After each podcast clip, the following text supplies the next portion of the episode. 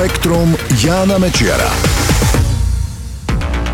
Ahoj, výskumníci z Fínskej univerzity Turku zmapovali aktivitu neurónov v ľudskom mozgu pri sledovaní hororov.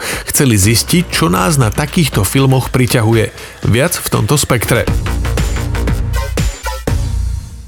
Odpradávna je známe, že ľudí priťahujú veci, ktoré ich desia. A nemusia to byť len horory, ale napríklad aj skoky z lietadla, horské dráhy alebo dokumentárne filmy o ťažkých zločinoch.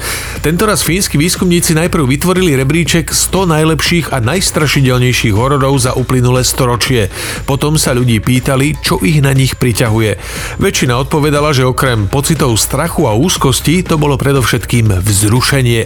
Navyše sledovanie hororov bolo a je často spoločenskou udalosťou, pretože mnohí ľudia takéto filmy radšej sledujú v spoločnosti iných ľudí ako o samote. Ako najdesivejšie uvádzali filmy, ktoré boli skôr psychologické a vychádzali zo skutočných udalostí. Ukázalo sa, že pri hororoch ľudia zažívajú dva základné druhy pocitov. Jeden je taký pomalý, plazivý strach vyvolaný sledovaním scén, ktoré zobrazujú, že niečo nie je úplne v poriadku. Dá sa to označiť ako napätie. Druhý pocit je šok, keď z nejakého kúta zrazu vyskočí nejaká príšera alebo zákerný vrah. Fínsky vedci chceli zistiť, ako si mozog poradí s týmito pocitmi, ako reaguje na komplikované a neustále sa meniace prostredie. Preto nechali skupinu dobrovoľníkov sledovať hororový film a pomocou magnetickej rezonancie pritom snímali aktivitu ich neurónov. Ukázalo sa, že pri scénach, v ktorých pomaly stúpalo napätie, sa aktivovali oblasti mozgu zodpovedné za zrakové a sluchové vnemy. Ľudia sa podvedome snažili v záberoch nájsť možné hrozby.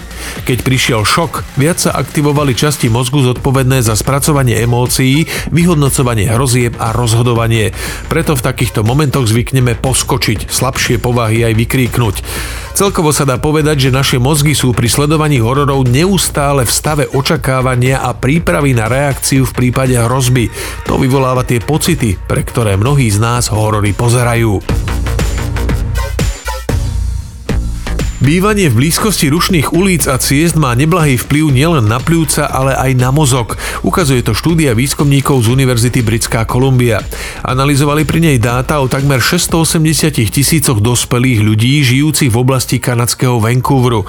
Vyčítali z nich, že ak človek býva do 50 metrov od hlavnej cesty alebo 150 metrov od rušnej diálnice, výrazne u neho stúpa riziko vzniku demencie, Parkinsonovej a Alzheimerovej choroby a sklerózy multiplex. Pravdepodobnou príčinou je znečistenie ovzdušia.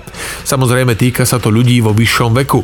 Vedci zároveň zistili, že zelené mestské oblasti ako sú parky majú opačný účinok. Chránia ľudí pred vznikom týchto ochorení.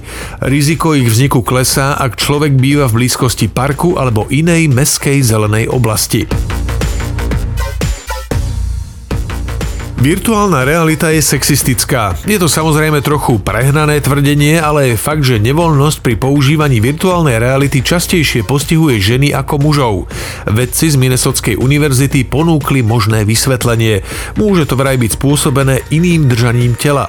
Výskumníci experimentovali so skupinou mužov a žien, ktorých nechali hrať hru cez okuliare pre virtuálnu realitu.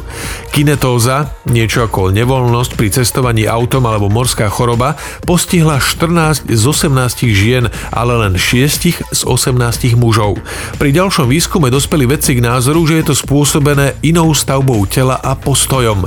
Ženy vo všeobecnosti sú nižšie ako muži, majú iný tvar tela a majú menšie chodidlá v porovnaní s výškou.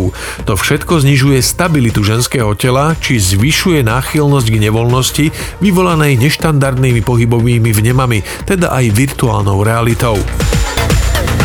Spektrum Jána Mečiara.